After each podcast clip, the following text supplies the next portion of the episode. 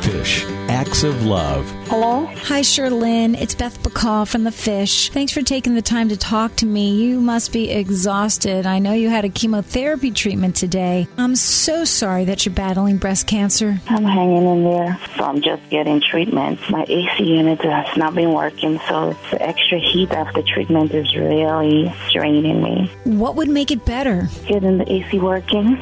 That's why Nick from Castile Heating, Cooling, Plumbing, and Electrical is also on the line. Hey, Nick, you think we can give Sherlyn some of that Castile amazing care? We're very happy to help you out. What we decided to do is to replace the full system, the furnace and air conditioning system, on the main level for you so Oh we can my get it God. back and- up and running and get you Yes, feeling I'm comfortable again.